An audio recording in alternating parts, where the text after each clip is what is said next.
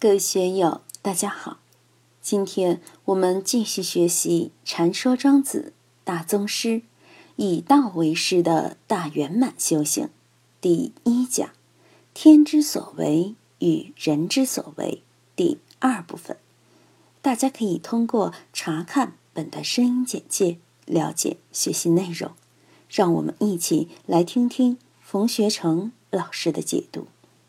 下面。就谈人之所为，在天之所为的前提下，人之所为就是人的社会性。人类在地球上繁衍，严格来说是在地表上繁衍。人生存的环境从海平面外的陆地，一直到青藏高原，也就是在海拔三四千米的高度内，四五千米以上，基本就没法生存了。现在讲究宜居环境，像珠三角这样的黄金地带，全世界又有多少呢？地表的万分之一都没有。成都平原这个天府之国的好地带，全世界又有多少呢？珠三角、长三角、环渤海地区、长江中下游平原之类的富庶之地，对中国而言，仅有百分之几的面积。欧洲、美洲好的地带，严格来说，宜于人居住的地方也并不多。从南极到北极圈、西伯利亚、撒哈拉、青藏高原，如果把这些环境恶劣的、不宜人居的地方除掉，适宜人居的地方很少。水下、海底也能生存吗？太空倒是无限广阔，你能去生存吗？所以，人之所为。哪怕就是在地球上，也被局限在一个狭小的空间里。但就是在这么一个狭小的空间内，人还是不得了，有灿烂的文明。从古埃及的金字塔，一直到现在的超级计算机、宇宙飞船，包括我们日常生活中声光电器的种种东西，觉得人类好了不起。但是。用祖师们的话来说，也是虾跳不出塘，虾子怎么蹦也在水塘里，蹦不出去。人类再辉煌、再文明，也只能在地球宜居的环境里面玩一玩而已。一个人要想到月球上去，可得花费上百亿美元啊！上去了又能待几天呢？有人提议移民火星，移民火星去干嘛呢？地球生态再糟糕，也比火星的环境好得多。把人到火星所用的资金用来恢复地球的生态环境，绰绰有余嘛。人就是喜欢打妄想，什么炸开喜马拉雅山，把孟加拉湾的水汽引到新疆，最近又说要从渤海调水到新疆，这些想法都是犯神经。如果把那笔钱投到生态保护、环境保护中去，一定用不完。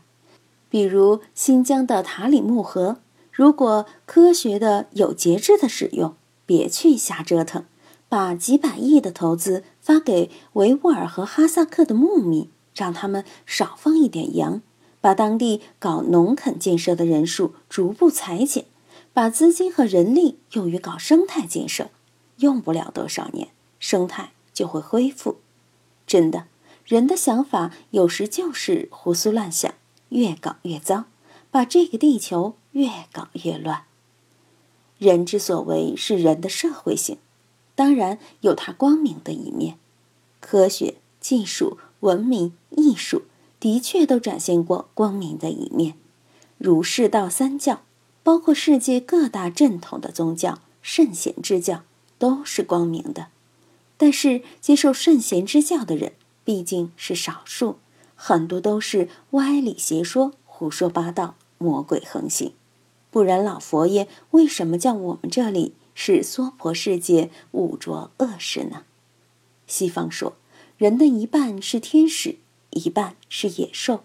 天使的这面释放出来以后，显得很可爱；但是魔鬼的一面释放出来后，就非常可怕。这些也是人之所为。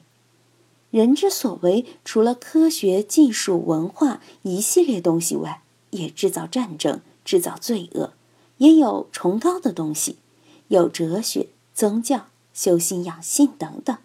但是我们一定要明白，人之所为是有局限性的。只有知道了这个，才会质疑。我们一定要有自知之明，知之为知之，不知为不知，在天与人之间，一定要找到自己的位置，并在这个位置上安住下来。人的生存很简单，修行佛法的人，很多人一辈子一个蒲团就够了，他还需要什么呢？把半径扩大一点，无非有个共修团体，再大一点，可以影响到社会。但要影响社会，就需要资金了。当然，自修还是需要一定资金来活命，需要资金来养病的。建立一个道场，法财履地一样都不能少。人的第一需求是生存，不管学修什么，经济首先需要解决。该做生意的还是要做生意，该打工的还是要打工。你首先要养活自己。你才能修行，这些都是人之所为。我们要有修为，我们要现证菩提，也是人之所为。你不去为，怎么能现证菩提呢？你不去为，怎么可能返本归朴，回归于道呢？总之，还是人之所为。但这里的人之所为，是大宗师的所为，是为了施法自然。施法自然的根本手段是什么？方式又是什么呢？前几天我讲了庄子的善性篇，善性就是修身养性，修身养性落实到根本，就是以田养志，以志养田。什么叫田？就是甜甜淡淡的，没有污染，没有负担，没有那么多贪嗔痴的内容。没有那么多情绪化的失误，你才能够恬淡虚无。就在恬淡虚无的前提下，智慧就出来了。如果大家贪嗔痴、情绪化的东西多了，事物性的东西多了，是是非非的东西多了，失去了这个恬淡，哪来智慧？以田养智，以智养田。用佛教的话来说，就是定慧双修。定慧等持，这个也是人之所为，但这个人之所为可以使我们回归于道，回归于自然，一定需要这么一个过程。今天就读到这里，欢迎大家在评论中分享所思所得。我是万万，我在成都龙江书院为您读书。